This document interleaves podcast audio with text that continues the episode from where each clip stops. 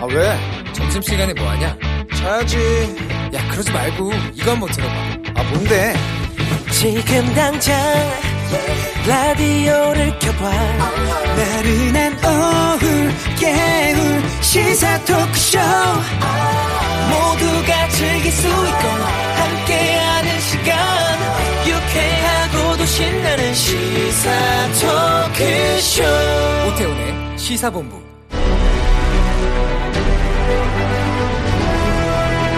김철민의 본부 뉴스.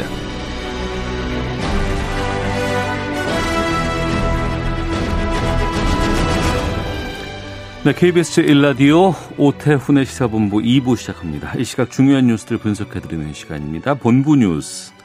뉴스의 핵심을 짚어주는 남자. KBS 보도본부의 아이언민, 김철민 해설위원과 함께합니다. 어서 오세요. 네, 안녕하세요. 김철민입니다.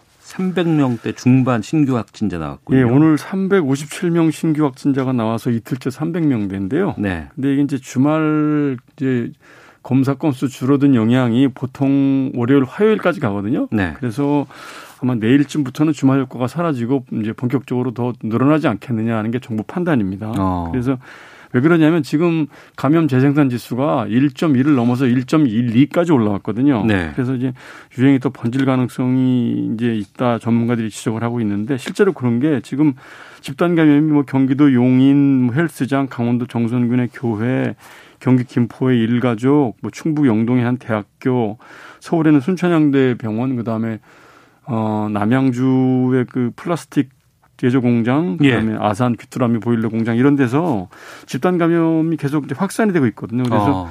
특히 이제 공장 밀집 지역에 그 외국인들이 이제 주로 모여 사는 기숙사형 숙소 예, 예. 여기서 이제 계속 집단 감염이 또 지역 감염으로 연결되고 이래서 방역 당국이 지금 이런 지역에 대해서 특별 관리에 들어갔고요. 음. 그 의료기관에서 간병인이나 그다음에 환자 가족들을 통해서 또 이제 외부로 또 지- 지역 사회로 번지는 이런 상황이 계속되고 있어서요. 방역 당국이 집계를 해봤더니 올, 올 들어서 사업장 집단 감염 건수가 52건에 1,360여 명. 네. 그다음에 의료기관에서는 14건 520여 명 집단 감염이 지금 나왔습니다. 어. 그런데다가 지금 다음 주부터는 당장 이제 각급 학교 개학을 하거든요. 그렇죠. 이렇게 되면 이제 방과 모임이라든지 동아리 활동이라든지 이런 데서 또 집단 감염이 발생할 가능성도 있기 때문에 지금 수도권하고 전국에 지금 사회적 거리두기 단계가 이제 완화가 된 적용이 된 게 수도권 2단계, 비수도권 1.5단계 이게 이제 이번 주까지거든요. 예, 예. 그래서 다음 주부터 새로 적용될 사회적 거리두기 단계를 어떻게 할 것이냐 이 부분에 대해서 지금 방역 당국이 고민하고 있는데 그러면 상향 가능성이 있겠군요. 그렇죠. 이제 내일부터 이제 뭐 수목 얼마나 나올지. 상황 이걸 보고 어. 상향 조정할지 아니면 어 계속 또 유지를 할지 아마 판단을 할 거고요. 어쨌든 이제 금요일부터는 백신 접종이 시작이 되니까 그 기간 안에 최대한 지금 그 안정화 시켜서 더 이상 추가 확산이 없도록 이렇게 하겠다는 게 방역 당국의 목표입니다. 예.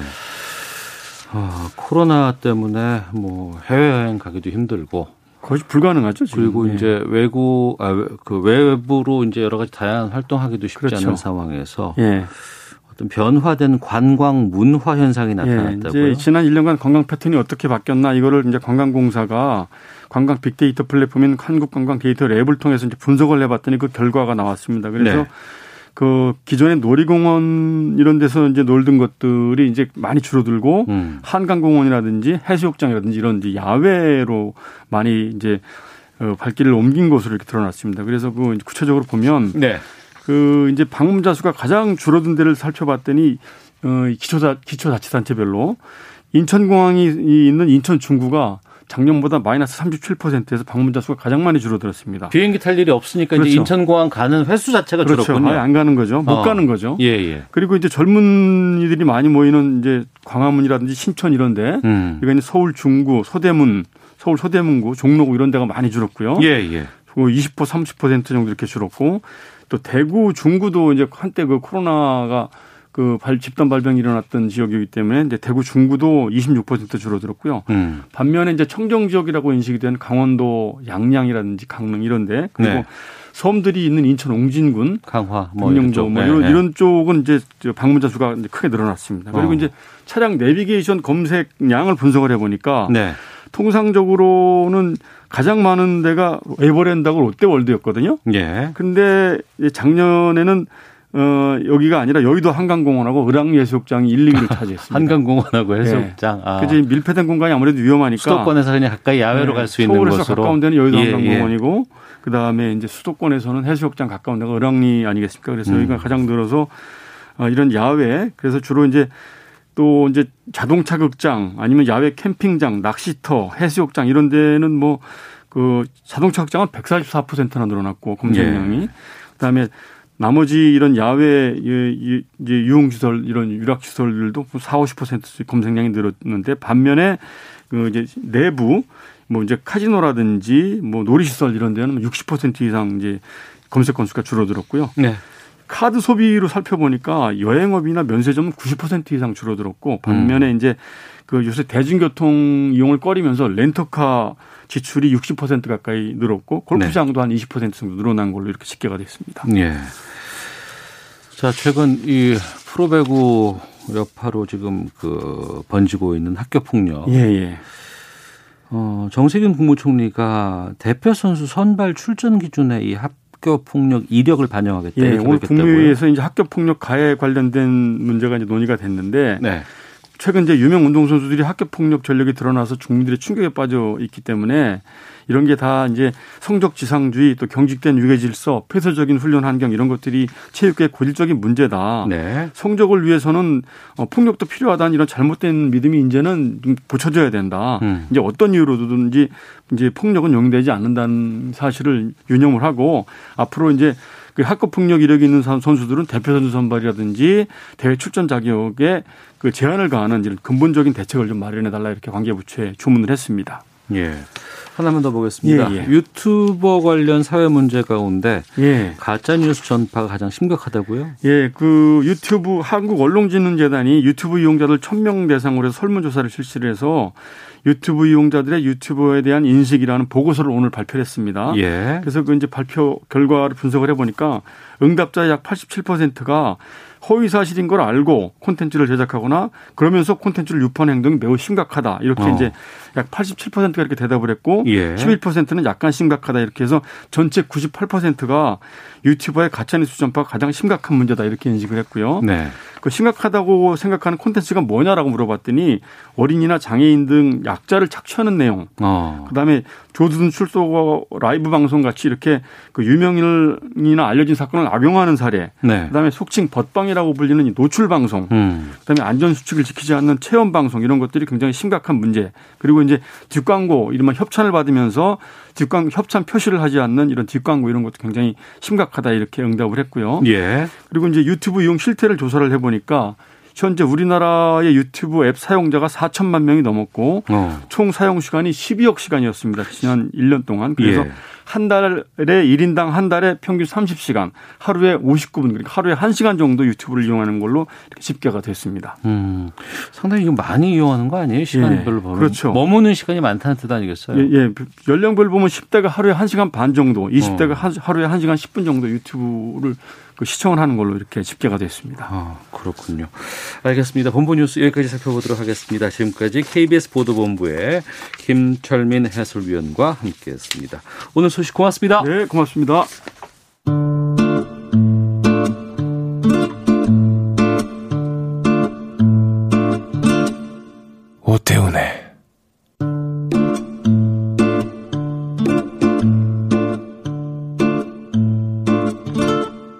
시사본부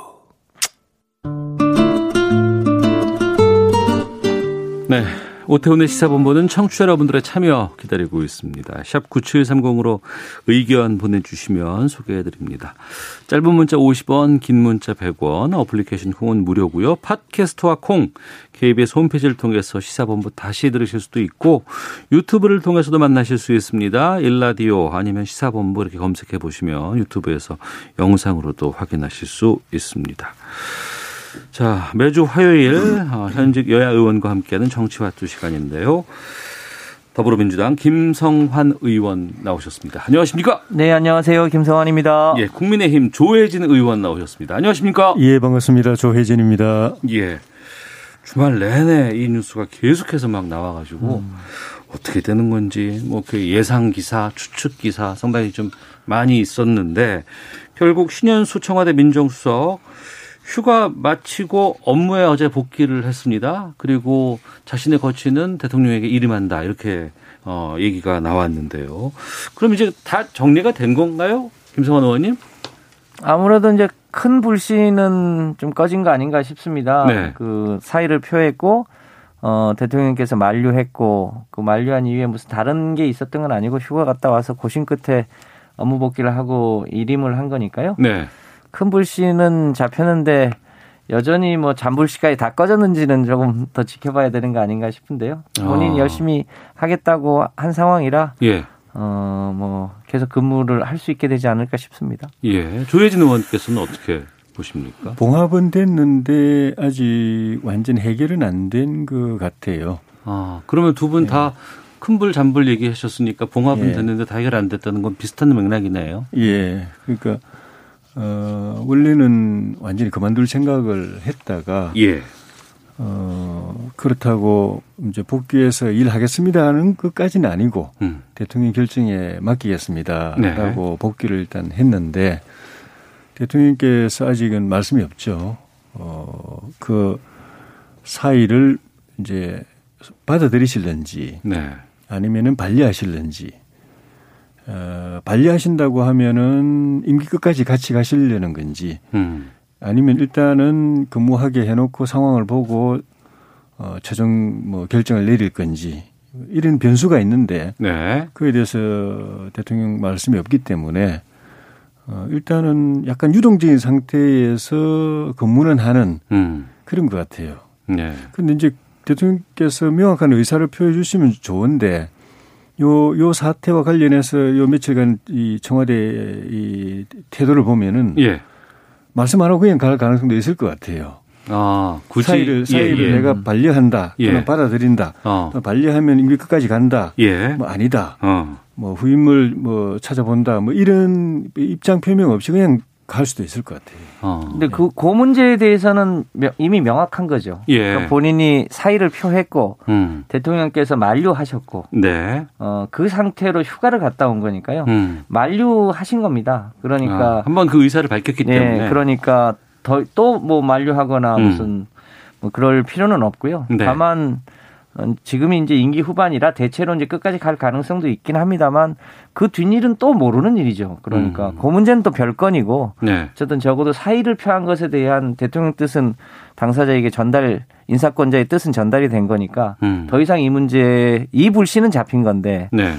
이제 근본적으로 보면 이게 왜 발생했느냐 음. 어, 법무부와 이제 검찰 간의 갈등 혹은 이제 어, 문재인 정부의 이 검찰 개혁에 대한 과정에서 생긴 어, 뭐 발단은 인사 문제였습니다만 그 본질적 문제가 그럼 완전히 해결됐느냐 네. 이런 이런 문제는 아닐 수 있기 때문에 여전히 잔불씨는 남아 있을 수 있, 는 거죠. 그, 그 부분을 좀 여쭤보려고 하는데 일반 국민들 같은 경우에는 솔직히 지금 신현수 민정수석의 이름을 아신 분도 얼마 많이 없으셨을 거예요. 그 전 수석의 이름이 뭐 누구였는지도 기억 못 하시는 분들 거의 대부분이고. 그런데 어 문재인 대통령하고 과거에 같이 그 일을 했던 분이라고 알고 있는데 뭔가 갈등이 있었다고 하고 검찰 인사와 이게 또 문제가 있다고 하고 법무부 장관과의 무슨 의사가 뭐 맞지 않았다고 하고 여러 가지 복합적인 내용들이 다 있는데 계속 지금 나오고는 있으니까 어떤 거예요? 뭐가 문제가 있어서 이렇게 파문이 커진 겁니까?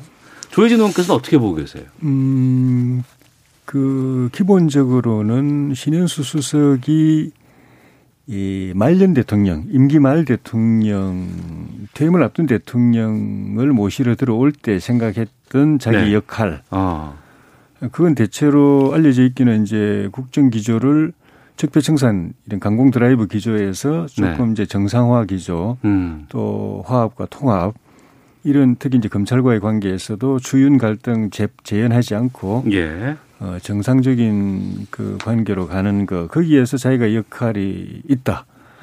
그 역할을 하는 것이 대통령 물러나실 때까지 도와드리는 거고 물러난 이후에도 어좀 어, 편안히 이제 지낼 수 있도록 제가 도와드릴 수 있는 거다라고 생각하고 네, 들어왔는데 그거는 일정 부분 지금까지 문재인 대통령이 국정을 끌어왔던 기조에 약간의 수정을 가하는 거거든요. 어. 국정 기조의 변, 변경을 요하, 요하는 그런 일인데, 네. 어, 그게 안 받아들여진 것 같아요. 음. 그- 그게 이제 직접적인 계기는 그 검찰 인사, 예. 인사에 있어 가지고, 어, 신수석이 생각했던 그런 포석이 안 받아들여지고, 어, 여전히 기존에 이제 검찰, 이, 흔히 말하는 이제 친문 검사들, 또 음. 정권에 가까운 검사들을 그대로 이제 말썽이 많지만은 그대로 유임시키고, 예. 또 일부에서는 이제 권력형 비리 수사 진행 중인 검사들을 갖다가 뭐 날린다 음. 하는 그런 인사 방향. 그게 이제 직접적인 계기인데 큰 틀에서 보면은 국정 운영 기조에 음. 있어 가지고 자기 것이 이제 안 받아들여지고 그 과정에서 또 알겠습니다. 어, 자존심 상하게 하는 그런 패싱이 있어지 있어 있고 그래서 어, 근본적인 회의에 빠진 거 아닌가. 내가 음. 여기 있어서 뭐 역할이 있을 수 있는 것인가. 그 거기에 발단이 있었던 것 같아요. 네. 게다가 신현수 수석은 현 정부 들어서 첫 번째 검찰 출신 인사였기 때문에 예. 김성환 의원님께서는 어떻게 보고 계십니까? 네, 뭐 이제 큰 틀에서는 어 우리 조혜진 의원님 이제 말씀과 이제 거의 맥을 같이 하는데 이제 그 그 인사의 핵심에는 어 이성윤 어 이제 지검장 서울지검장의 유- 유임 네. 혹은 이제 저 전보 뭐 이런 문제가 있을 수 있죠. 이 음. 문제가 결국은 윤석열 총장의 최측근이라고 하는 한동훈 검사장의 비리 혐의에 대한 확인이 네. 필요한데 어, 검찰은 어떻게든 이제 제 식구 값사기 차원에서 사실상 무혐의 처분을 하려고 했고 음. 그 한동훈 어그 검사장의 일종의 그 아킬레스건이라고나 할까요? 아니면 이게 그 핸드폰이 아직 안 열렸잖아요. 네, 네. 그 안 열렸는데 이 문제가 열렸을 때 어, 상황이 어떨 거냐 이 문제가 인사에서는 핵심이었던 걸로 보여집니다. 그런데 어, 유임이 결정되는 과정에서의 민정수석의 역할 문제가 좀 있었던 것 같은데요. 더 본질적으로는 우리 사회가 거듭 말씀드립니다만 검찰이 가지고 있는 소위 기소와 수사의 독점권을 어, 일, 일종의 권한을 분산하는 과정에서 검찰들 검찰의 일부가 어. 어, 개혁에 일종의 저항하는 과정에서의 지금 갈등이 음. 이렇게 청와대 민정수석의 이 인사 문제까지도 어, 파, 파생되는 것으로 보여집니다. 우리 사회가 한 번은 거쳐가야 될 문제인데요. 네. 얼마 전에 이제 판사 탄핵건이 있었지 않습니까? 예. 그 문제도 우리 사회가 이제 초유로 거쳐온 과정인데 어, 어, 결국은 핵심은 권력은 국민으로부터 나오고 평범한 다수의 국민들이 법 앞에 평등한 사회로 가는 과정에서의 약간의 어, 갈등이다 이렇게 보는 게 맞지 않나 싶습니다. 예.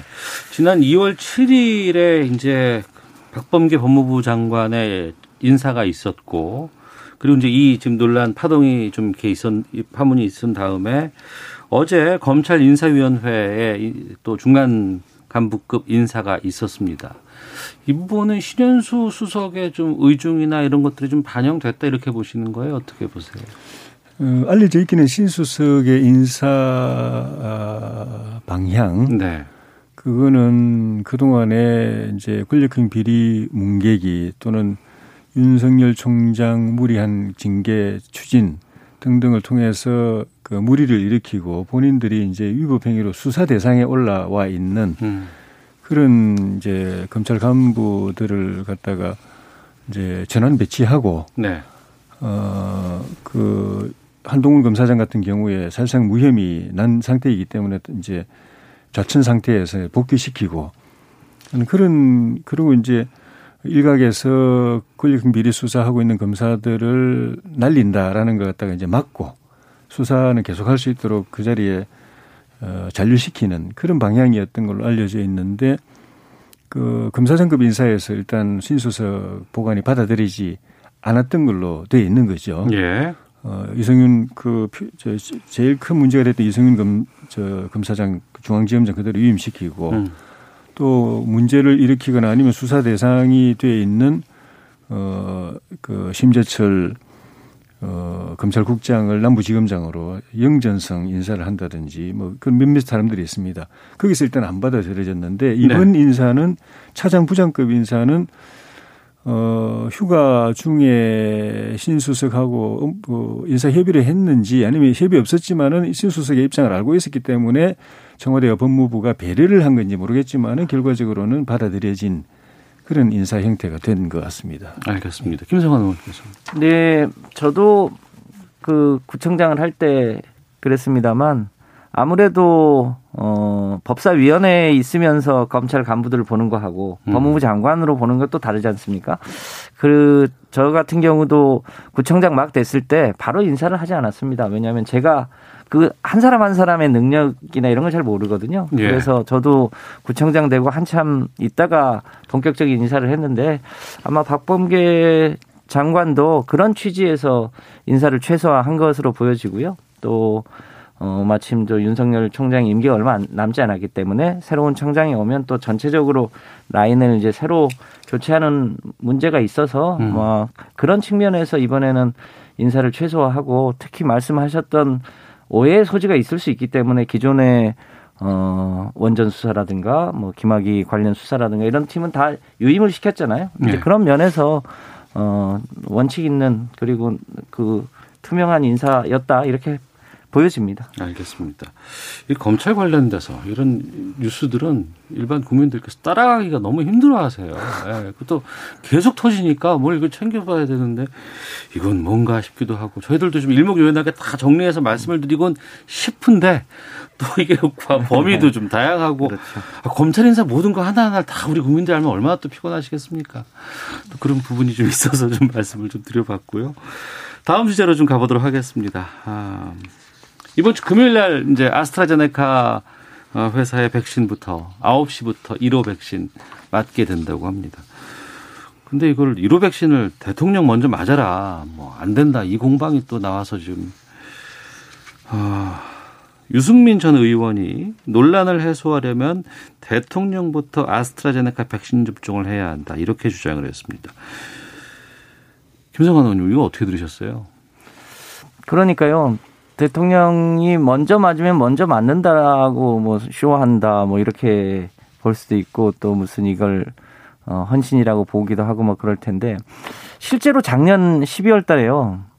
어, 문재인 대통령이 접종 1호가 될 것이다. 그런 것은 일종의 탁현민의 연출일 거다. 일종의 정치 쇼다. 이렇게 비판한 적이 있습니다. 작년 12월 달에 국민의힘이 그렇게 얘기했습니다.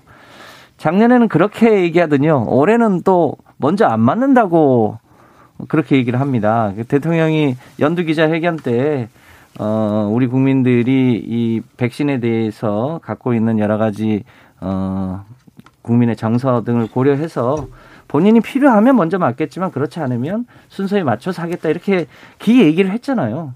그런 걸 감안하면 이, 이 백신 문제는 소위 의료와 과학의 영역이죠. 대체로 백신은 일반적으로는 6년, 7년에 걸쳐서 나오는 건데 이- 지금은 이제 시기적으로 매우 급박하다 보니까 예, 예. 어, 1년 만에 백신이 나왔고 그 과정에 청소년이나 노인에 대한 아직 검증이 완전하게 안 되어 있는 측면이 없지 않지만 통계상 우리 국민의 94%가 백신을 접종하겠다고 한 걸로 봐서는 일종의 신뢰가 있다는 거 아닙니까? 그러면 그것에 맞춰서 하면 되는 문제이죠. 대통령을 어 먼저 1호 접종을 해라 마라. 그걸 저는 정쟁의 대상으로 끌고 오는 것 자체가 문제 아니냐 싶습니다. 그, 예. 그 말이 이랬다 저랬다 하는데요. 그 대통령에게 맡길 문제 아닌가 싶습니다. 조진 의원님. 그 대통령께서 신년에 기자회견 하시면서 그 질문에 어 백신 부작용에 대한 우려가 그 커지거나 예. 또 국민들이 그 때문에 백신 그 접종을 기피하는 일이 생기면 내가 먼저 맞는 것 음. 맞아서 어 국민들의 불안감을 해소하는 것도 한번 생각해 볼 수 있다라고 하셨는데 그게 정답이죠. 네.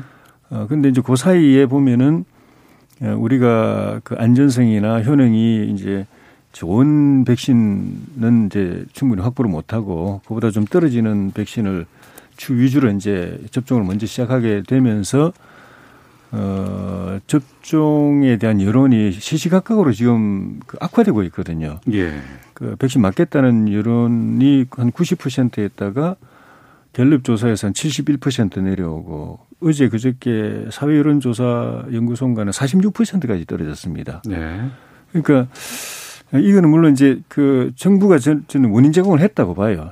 그 백신이 제대로 확보 안 돼 가지고 좀 공격받을 때 아, 우리가 사실 좀 그동안 조금 이 부분이 좀 준비가 미흡했다 이러면 되는데 그 백신이 지금 부작용이 우려가 있고 어떻게 될지 모르기 때문에 다른 나라들 맞는 거 봐가면서 하려고 했다 이런 식으로 해버리니까 없 없는 건 아니지만 하여튼 조금은 국민들이 우려할 만한 부분을 크게 만들어 버렸거든요. 예. 그래서 어 이런 상황이 되면은 대통령께서 먼저 그 백신 그 접종 기피 현상이 안 일어나게 하려면은 음.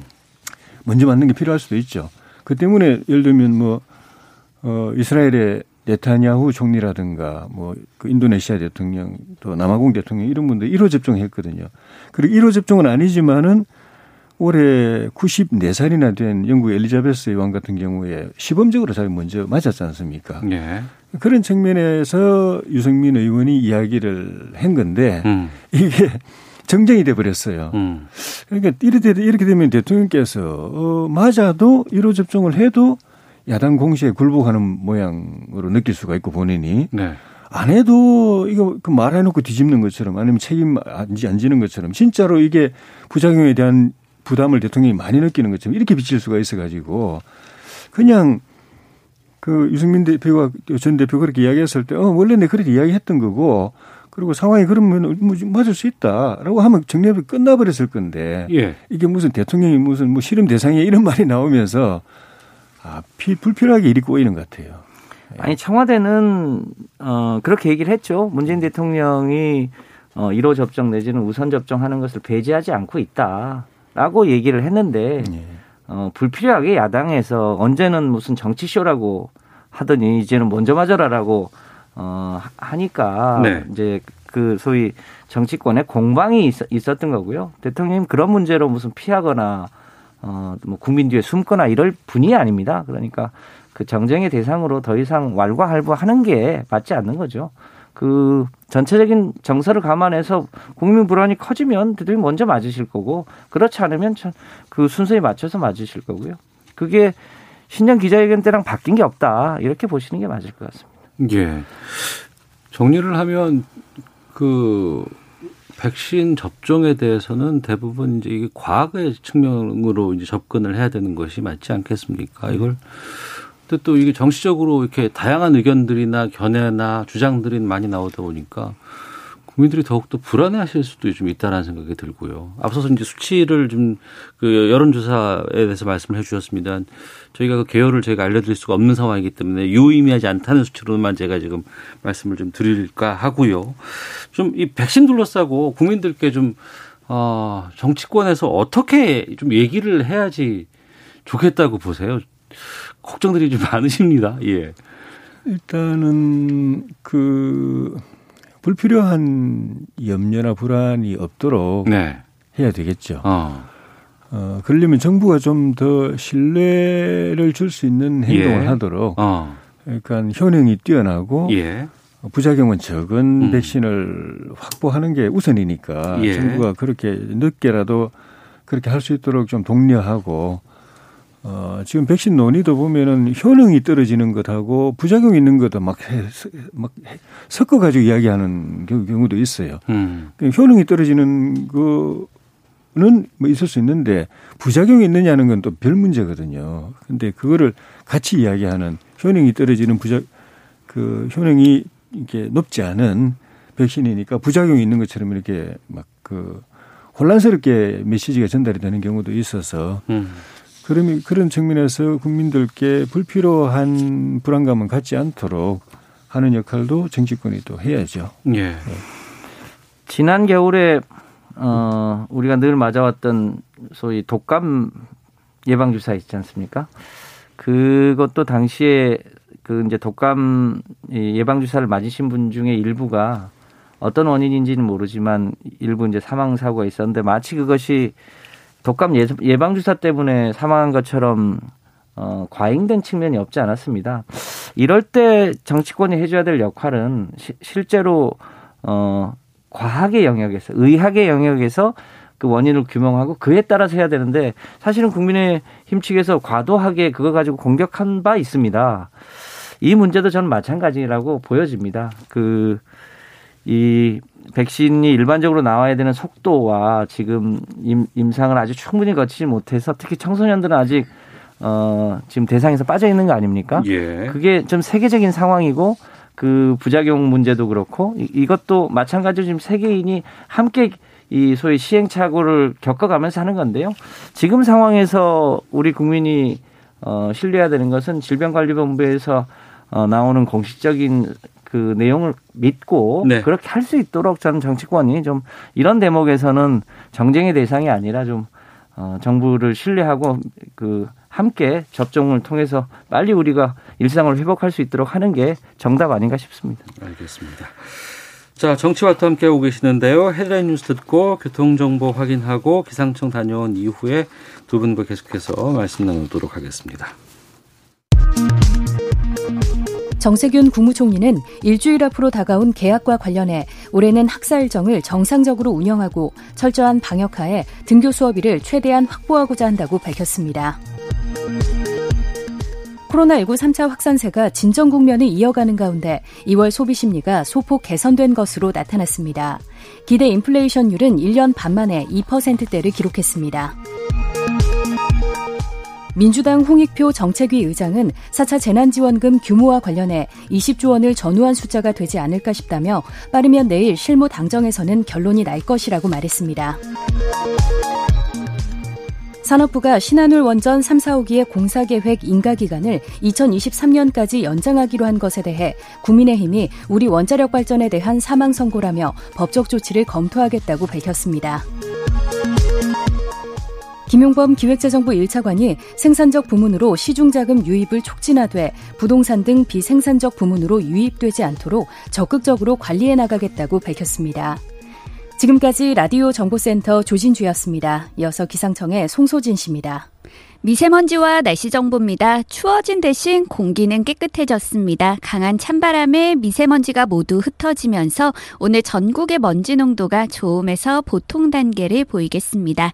하지만 기온은 많이 떨어졌는데요. 오늘 예상 낮 최고 기온이 서울 5도, 대전, 광주 8도, 대구 10도 등으로 어제보다 7도에서 12도 정도나 낮겠습니다. 이 추위는 내일 낮부터 누그러질 전망입니다. 오늘 전국이 대체로 맑겠지만 무척 건조하겠습니다. 지금 서울과 경기 일부, 강원 영동, 경상남북도와 충청, 전남 일부 지역에는 건조주의보가 발효 중이니까요. 불조심하시기 바랍니다. 현재 서울의 기온은 2.7도입니다. 미세먼지와 날씨 정보였습니다. 이어서 이 시각 교통 상황을 KBS 교통정보센터 임초희 씨가 전해드립니다. 네, 이 시각 교통 정보입니다. 건조한 날씨 탓인지 도로 위로 화재 사고가 잇따르고 있습니다. 지금은 경부고속도로 부산 쪽인데요. 천안분기점 부근에서 화물차 화재 사고가 났습니다. 지금 4차로와 갓길에서 처리하고 있고요. 사고 여파 점점 길어지면서 뒤로 5km 구간 지나기 어렵습니다.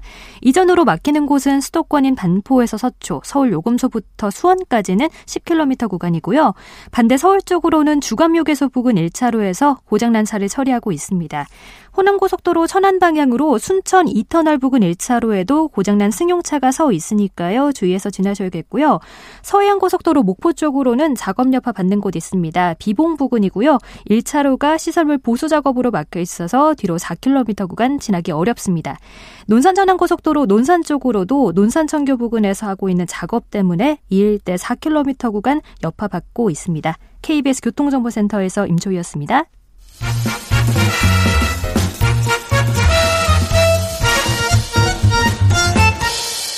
오태훈의 시사 본부. 네, 정치와투 돌아왔습니다. 더불어민주당 김성환 의원, 국민의힘 조혜진 의원과 함께하고 있습니다. 지금 4차 재난지원금 논의 지금 한창인 가운데 전 국민 위로금, 이건 이제 코로나가 일정 정도 좀 진정이 되는 상황에서는 전 국민 위로금을 지급하겠다라는 이 말이 나왔습니다. 김성환 의원님, 네. 지금 4차 지원금 어떻게 되고 있는 것인지, 이 위로금은 구체적으로 어떤 건지 좀 말씀해 주세요. 네, 뭐 알려진 바와 같이 지금 4차 지원금은 어 두텁고 넓게 하겠다는 거잖아요. 그 기존의 3차 지원금 때만 해도 어 5인 이상 4억 이상은 지원 대상에서 이제 빠졌었는데 네.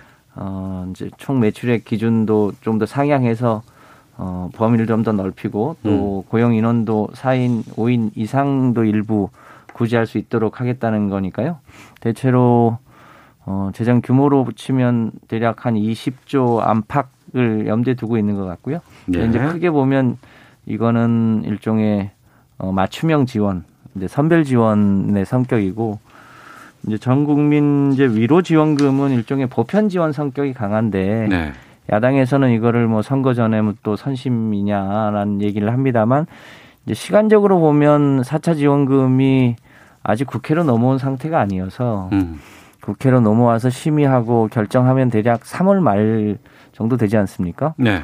그렇게 되면 어 이제 보궐선거 이전에는 4차 지원금이 일부 지원이 될 것으로 보여지고요. 아무래도 이제 코로나가 조금 더 어, 진정된 이후에 국민 유료금을 지급하겠다고 한 거니까 이거는 조금 더 아직 시기가 특정되지 않은 거죠. 그러니까 어. 과도하게 무슨 야당에서 보궐선거 용이다라고 네. 얘기하는 건좀 과도한 어, 공격이고 다만 기존에 우리 사회에서 끊임없이 이제 선별 지원이 맞냐 보편 지원이 맞냐 이 논쟁과 관련해서 우선 어, 선별 지원을 두텁게 하고 네. 나중 추후에 어, 보편적 지원도 고려한다 이런 취지의 어, 일관된 말씀이라고 봐주시면 되겠습니다. 네. 이런 그 계획에 대해서 조혜진 의원께서는 어떤 입장이십니까? 그 선거용이 아니라고 이해, 이해를 하고 넘어가려고 그래도 자꾸 그렇게 만드는 것 같아요. 선거용 같으세요?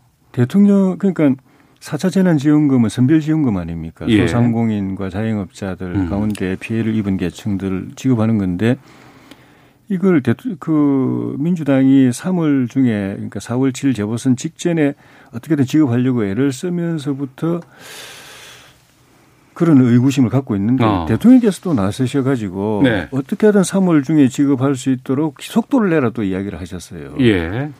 그 이야기를 들으면은 꼭 1년 전에 어. 4월 총선 전에 그 총선 전 재난 지원을 지원금 지급을 하려고 하다가 정부 당국에서 이 물리적으로 도저히 안 된다고 하니까 대통령께서 그러면은 그 직전에 그 지원 이렇게 그 저 뭡니까 저 저 돈 그 지급 받는 거를 갖다가 예. 신청이라도 받아라. 아. 라고 이야기를 하시는 거 보고서 아, 저건 좀 너무 노골적이다. 예. 라고 준비되는 대로 하면 되는데 아. 정부 당국에서 지금 지급하는 거는 좀 시기적으로 도저히 안 된다고 그러니까 그럼 신청이라도 그 전에 받으라라고 음. 대통령이 직접 나서서 그렇게 하실 때 아, 이거는 의도가 순수하지 않다라고 생각하고 실제 그게 또 영향을 미쳤고 네. 그리고 또 민주당 당직자들이 민주당 후보들에게 표 주면은 재난지원금 준다 이런 걸 갖다 노골적으로 이야기를 했고 그 때문에 사실 우리가 박살이 났는데 국민의힘이 어. 근데 지금 또, 지- 저, 4월 그 보궐선거 앞두고 네. 대통령께서 3월 중으로 지급하라고 속도를 내라고 직접 진두 지휘 하시고 그리고 3차 재난지원금도 아직 다 그 지급이 안 됐는데 지금 4차 재난지원금 하고 있지 않습니까? 이 마당에 또 대통령께서 5차 재난지원금 이야기 또 하셨어요. 위로금 전 국민 전국민 대상으로 요금. 해서. 예. 아니, 이거는 그렇게 생각 안 하려도 안 할 수가 없어요. 어. 그러니까 아, 그, 그래서 제가 이제 법안을 따로 하나 냈는데 어제 하나 제출을 했는데 어, 이런 식으로 중앙정부나 지자체가 지자체는 아직은 좀 덜한데 어. 중앙정부가 이런 식으로 아주 노골적으로 해버리고 이걸 당연한 걸로 해버리면은 예. 지자체 시장 군수들이 선거 앞두고 음. 안할 수가 없어요. 하게 되면 표심 영향을 줍니다. 제가 이번에 명절 때 다녀보면은 상품권 준 거 가지고도 아이고 우리 시장님 감사합니다. 우리 군수님 감사합니다. 왜냐하면 상품권에 아, 뭐든 어느 시장 어느 군수 이렇게 딱 찍혀 예. 있거든요. 마무리해 주시고요. 예. 그분들이 준 걸로 생각해요. 저 주민들은 그래서 감사합니다 이러고 음. 있는데 그러면 지자체들도 이제 계속 앞으로 그렇게 할 거예요. 예. 뭐, 뭐 선거도 공정성도 없어지고 예. 거의 뭐 노골적인 이 매표 행위 근본 선거가 되기. 때문에 그 그래서 제가 그걸 막는 법안을 어제 제출했습니다. 조혜진 의원님 말씀하셨는데 지난 총선 때 대통령께서 무슨 직 신청이라도 받아라 이게 타이밍상 맞지 않습니다. 제가 그 총선에 어, 당 실무자에서 내용을 깊이 기억하는데요. 총선 직전에는 어, 일종의 어, 선별 지원을 할 거냐, 보편 지원을 할 거냐를 둘러싸고 공이 두 당이 함께 이 문제를 논의했습니다. 정부는 정부대로 처음에는 50%, 70% 어, 전, 전 국민 지원, 이렇게 이제 논의가 확장되는데요. 그 무렵에 당시 황교안 그 국민의당 전 국민의힘, 예, 국민의힘 예. 죄송합니다.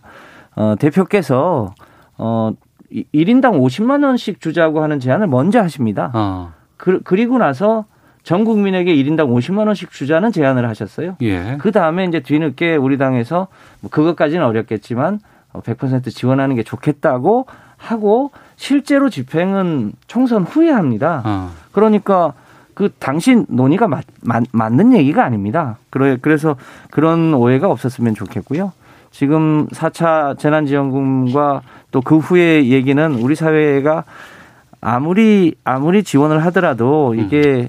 모든 국민들에게 그야말로 맞춤형으로 지원하기가 쉽지 않습니다. 왜냐하면 전 국민 소득 파악이 제대로 안 돼 있기 때문에 여전히 구멍들이 많거든요. 그래서 네. 그 구멍을 메꾸기 위해서는 일종의 어 지역 화폐성 보편 지원을 통해서 그게 어 주머니로 들어가지 않고 곧바로 지역 사회에 특히 어, 자영업자나 상공인들을 위해서 쓰여질 수 있도록 하는 것이 실증적으로 효과가 있다는 게 검증되었기 때문에 그것도 어, 필요한 거 아니냐는 취지의 말씀을 한 겁니다. 그러니까 선거랑 관련시켜서 말씀하시는 건 적절치 않다고 보여집니다. 예.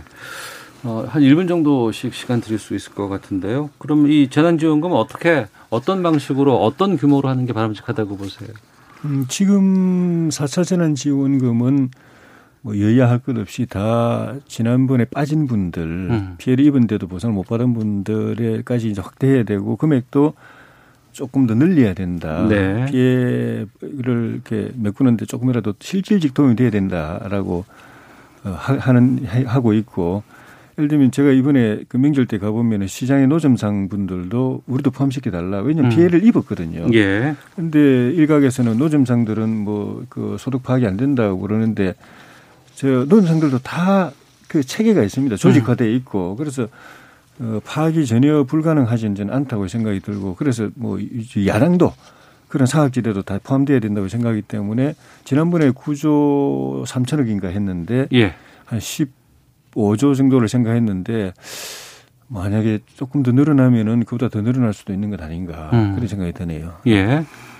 예, 그래서 대략 이제 15조에서 20조 사이 어, 어디쯤인가 되지 않을까 그렇게 음. 예상이 되는데요. 지금 이 맞춤형 지원하고 보편 지원하고 왔다 갔다 하는 이제 근본적인 이유를 찾아 들어가 보면 아직 우리나라가 전 국민 소득 파악이 아직 안 되어 있습니다. 네. 그래서 근로소득자는 좀 파악이 됩니다만 특히 자영업자들 소득 파악이 여전히 어려운 문제가 있어서 차제 이 시스템을 좀 갖추면 아마 이런 논쟁도 많이 해결되지 않을까 싶은데요. 어떻게든 이 코로나 때문에 어려운 일상을 회복할 수 있도록 하고 특히 피해를 많이 본 계층 중에 우리가 확인하지 못했던 분들이 음. 이런 과정에서 소외되지 않도록 하는 게 정치권이 어, 공동으로 노력해야 될 숙제 아닌가 싶습니다. 언제 이게 확정됩니까? 곧 아마 이번 주에 나와요? 이번 주 중에 어. 이 당정 간에 합의하고 아마 예. 3월 초에는 국회로 어, 이 4차 재난지원금과 관련한 추경안이 올라올 것 같습니다. 알겠습니다. 그 저는 소득 파악 문제는 예. 정부가 세금 거둘 때 자세로만 하면 될 것 같아요. 거둘 땐 다 하는데 아, 샅샅이 뒤져가지고 구석에 있는 거다 돌려가지고 하니까 거둘 땐 잘 거두면서 말이에요. 예. 이런 뜻이 예. 알겠습니다. 정치와투 예. 마치도록 하겠습니다. 두 분 말씀 고맙습니다. 예, 감사합니다. 고맙습니다.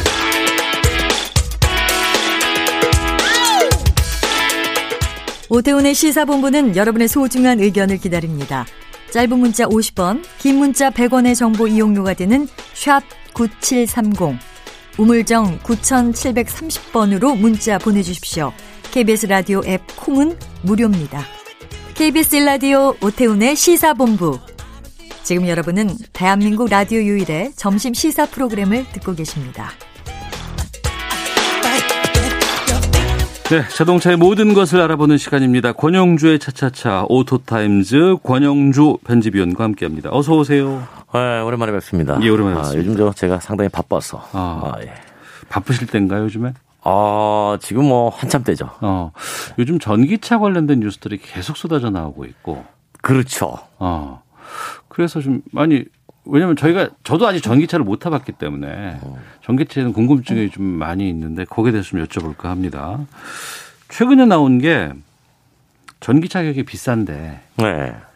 이게 반값 전기차가 나온다더라. 그래서 이게 뭐죠? 그랬더니 배터리를 빌려준다더라. 이래서 반값이라더라라고 얘기 나옵니다. 이거 어떤 게 돼? 무슨 말이에요 이게? 지금 전기차 가격이 비싸니까 예. 정부가 개인들 구매할 때 보조금을 주잖아요. 예. 그만큼 가격 부담이 있다는 겁니다. 음. 근데 전기차를 활성화시키고 싶은 거죠. 네. 그러면 영업용에 쓰는 게 효과는 상당히 높습니다.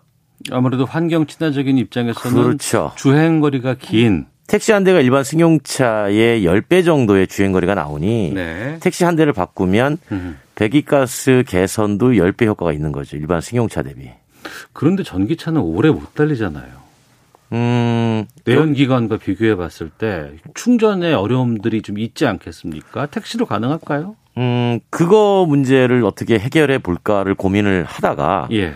충전의 문제는 인프라를 많이 넓혀주면 되는 것이고 네. 충전 시간을 빨리 당겨주는 음. 초급속 충전기를 보급하면 되는 것인데 네.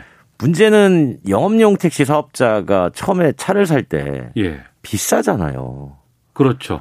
근데 영업용이니까 아무래도 가격 민감도가 높단 말이죠.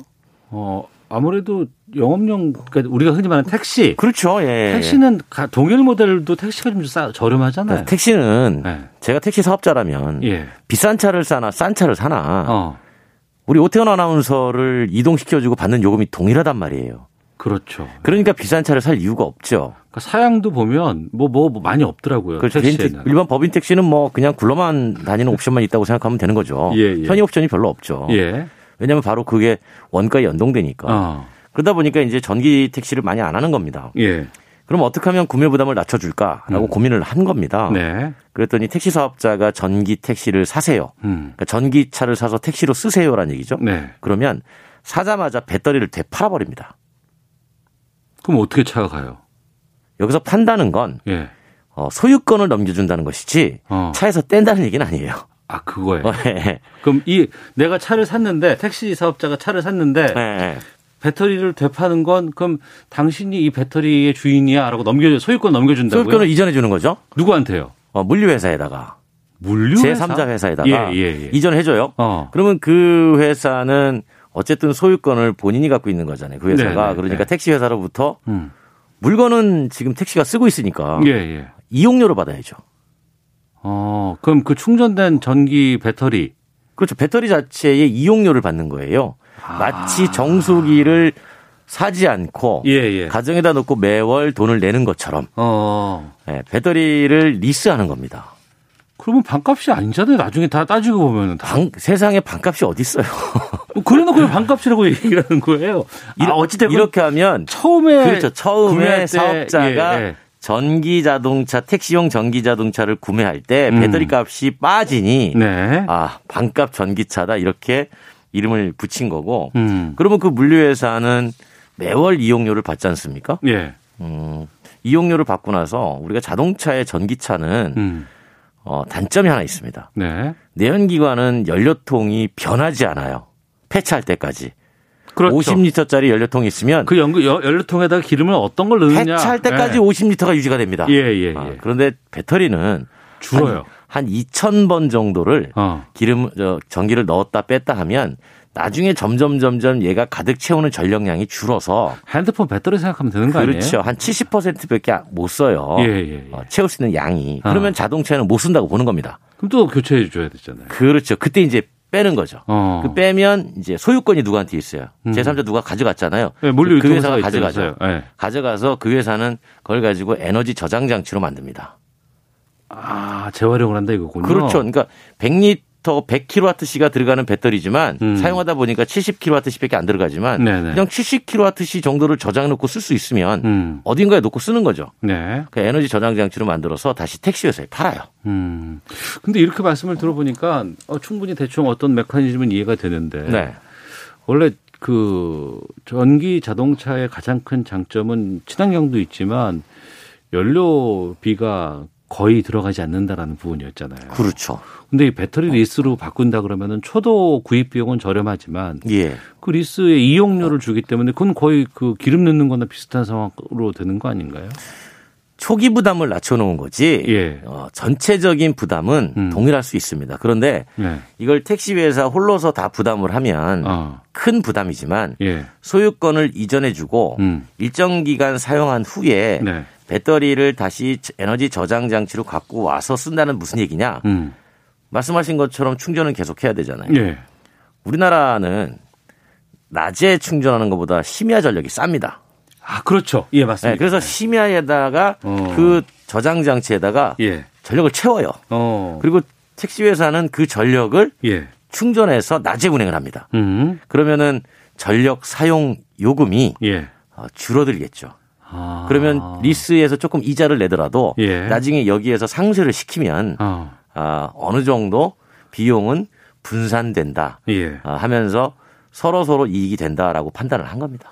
그 전기차라고 한다 그러면 이 배터리가 그냥 이 전기차의 하나의 부품처럼 생각을 했는데 이렇게 또 분리를 하다 보니까 전기차 산업, 배터리 산업 이것이 양분되면서 같이 공존할 수 있다는 느낌이 드네요. 제가 늘 말씀드리지만 장난감 로봇 생각하시면 돼요. 예. 그 안에 들어가는 건전지와 어. 장난감 그 자체. 예, 예. 어, 건전지는 건전지대로 교세해서 끼우잖아요. 하긴 살 때 건전지 안 들어가 있더라고요. 장난감은. 처음에는 하나 들어가 있죠. 아, 그것도 안 주는데도 안 주는 데도 있죠. 네, 맞아요. 뭐 사서 쓰면 되죠. 어, 어. 뭐 이런 식으로 네. 이렇게 보면 택시 회사는 뭘 사는 거냐면 사실 음. 배터리는 사는 게 아니에요. 네. 어, 차체만 사는 거죠. 음. 어, 그리고 배터리는 대신 교환 대신에 고정식으로 부착해서 네. 이용료만 내는 거죠. 그러면 어. 배터리를 분리했을 때 배터리만 바꿔도 돼요. 그러니까 전기차에 대한 거부감이 좀 주는 게 예. 전기차는 배터리로 가기 때문에 장점은 많지만 이 배터리 금액이 비싸다. 그렇죠. 게다가 이 배터리는 그 무한대로 쓸 수 있는 게 아니고 중간에 사용되면 바꿔줘야, 바꿔줘야 되고, 되고. 교체하는 부담이 예. 있다고 했는데 이렇게 분리되고 이것을 또 공유할 수 있다 그러면은 그 장점으로도 쉽게 접근할 수 있다는 생각이 들어요. 충분히 가능하죠. 어. 그러면 이제 그 배터리를 가져가는 회사는 네. 단순히 에너지 저장 장치로만 써서도 이익이 안 나올 수 있습니다. 음. 그리고 에너지 저장 장치로 다 쓰면 네. 또 어딘가에 써야 돼요. 어. 이때는 이제 그 셀 자체를 분해하죠. 음. 분해하면 뭐가 나오죠? 코발트, 네, 네. 니켈, 망간 이런 소, 어. 소재가 나오죠. 예, 예. 그걸 다시 또 셀 만드는 데 쓰는 겁니다. 아, 재활용하고. 네, 그래서 이제 전기차의 생산부터 음. 어, 운행, 그다음에 폐차 이후에 배터리 재사용 그리고 재활용까지 네. 순환 사이클을 만드는 거죠. 그러면 전기차는 그 배터리 외에는 다른 소모품 같은 게 거의 없어요? 있죠. 타이어는 다 소모되죠. 아, 기본적인 그러겠다. 소모품들은 다 똑같습니다. 근데 예, 엔진이 예. 없어서 어. 오일류들이 필요가 없죠. 아. 그러니까 엔진 오일 자체를 교환하지 않으니까. 그래서 이제 카센터들이 예. 전기차가 많아지면 어려워진다라는 얘기 나오는 거예요. 아, 전기차는 그 엔진 오일이 없어요? 엔진이 없잖아요. 내연기관이. 아, 그러네. 모터만 있네. 예. 예, 예, 예. 그러니까 엔진을 쓰기 때문에 엔진 오일을 교환을 하는 건데 예. 엔진이 없으니까 오일 교환할 필요가 없어서 그럼 오일류, 순환계 이런 거에 대한 그 우리가 항상 점검을 되게 중요시 여기고 그걸 잘 해야 새 차처럼 탈 수 있다라고 하는데 그런 게 없어요. 그러면 카센터에서 지금 그 많은 정비하시는 분들은 어떻게 되나 앞으로? 실제로 이미 이런 현상이 어디에서 나타나고 있냐면 제주도가 겪고 있습니다. 아? 제주도에 전기차 많이 보급되지 않습니까? 그렇죠, 그렇죠. 그쪽은 특히 인프라가 잘 돼 있으니까. 그리고 예. 사실 그 전국 전기차의 40%가 제주도에서 달리는데 어, 지금 제주도에 37만 7천 대가 전기차로 2030년까지 대체가 돼요. 예. 이때는 정비업소의 80%가 네. 지금 문을 닫아야 됩니다. 그래서 제주도에 정비하시는 분들이 지금 대책을 좀 세워달라고 목소리를 내고 있는 중이에요. 그러면 어떤 대책이 있어요? 그러니까 예를 들어서 기존에는 내연기관차를 정비했는데 네. 앞으로 우리가 전기차를 정비하겠습니다라고 음. 하면 스톱 전환이잖아요. 예. 종목 전환. 어. 여기에 들어가는 지원금을 좀 달라고 목소리를 내고 있고요. 예. 어, 결국 뭐 일자리 전환에 필요한 비용은 정부가 어. 일부분 보존해 줘야 되는 거 아니냐 이제 그런 목소리를 내고 있는데 이게 지금은 제주도의 문제지만 예. 이게 이제 어, 대도시로 올 거 아닙니까? 그렇죠. 예. 예, 이게 뭐 서울이나 부산이나 우리 전국적으로 다 맞닥뜨리는 문제예요. 어. 어, 그래서 일자리 전환이 이제 심각해진다. 즉 바깥에서 먼저 일어나고 전기차가 많아지면 많아질수록 이제 자동차 내연기관 부품 회사들도 이제 일자리가 줄어드는 이제 그런 현상이 나오게 되죠. 7382님께서 전기차 구입을 고민하고 있는데요. 전기차가 사고가 크게 나서 배터리가 충격받으면 수류탄처럼 폭발할 위험이 있는 말을 들었는데 사실입니까? 사고 났을 때 배터리가 폭발한다. 뭐 그렇게 되지 않도록 많은 설계와 예. 여러 가지 안전 장치들을 해놨지만 어. 어, 자동차 회사가 시험할 때 예. 수많은 다양한 사고 유형을 다 하지 않잖아요. 어. 할 수가 없죠. 예, 예. 그럼 예를 들어서 예측 이윤으로 팔기, 팔기 급급하긴 하죠. 그렇죠. 예, 예. 예, 전혀 예상하지 못했던 형태의 사고가 일어난다면 음. 뭐 그거 놓고 그것도 배제할 수는 없겠죠. 음. 어, 지난번에 테슬라에서 한번 그런 불난 사고가 있어. 그때는 못 나왔다 그랬나요? 요 사람이 못 나왔죠. 어. 어, 문이 안 열려가지고. 예. 어쨌든 지금 전기차의 문제는 뭐냐면 내연기관 자동차를 대신해서 나왔지만 그 액체 전해질을 쓰고 있는 지금 현재 상태에서는 화재 네. 가능성은 늘 있어요. 아. 이거 뭐 모든 회사가 마찬가지입니다. 예. 아, 그래서 이 화재의 가능성을 줄이기 위해서 고체 전해질로 바꾸자는 노력을 하고 있는 거예요. 내연기관도 사고 나면 또 폭발하고 그러잖아요, 또. 1년에 한 5천 건 정도 화재도 납니다. 자, 어렵습니다. 오토타임즈 권영주 편집위원과 함께했습니다. 고맙습니다. 감사합니다. 오태훈의 시사본 마치겠습니다. 내일 뵙겠습니다. 안녕히 계십시오.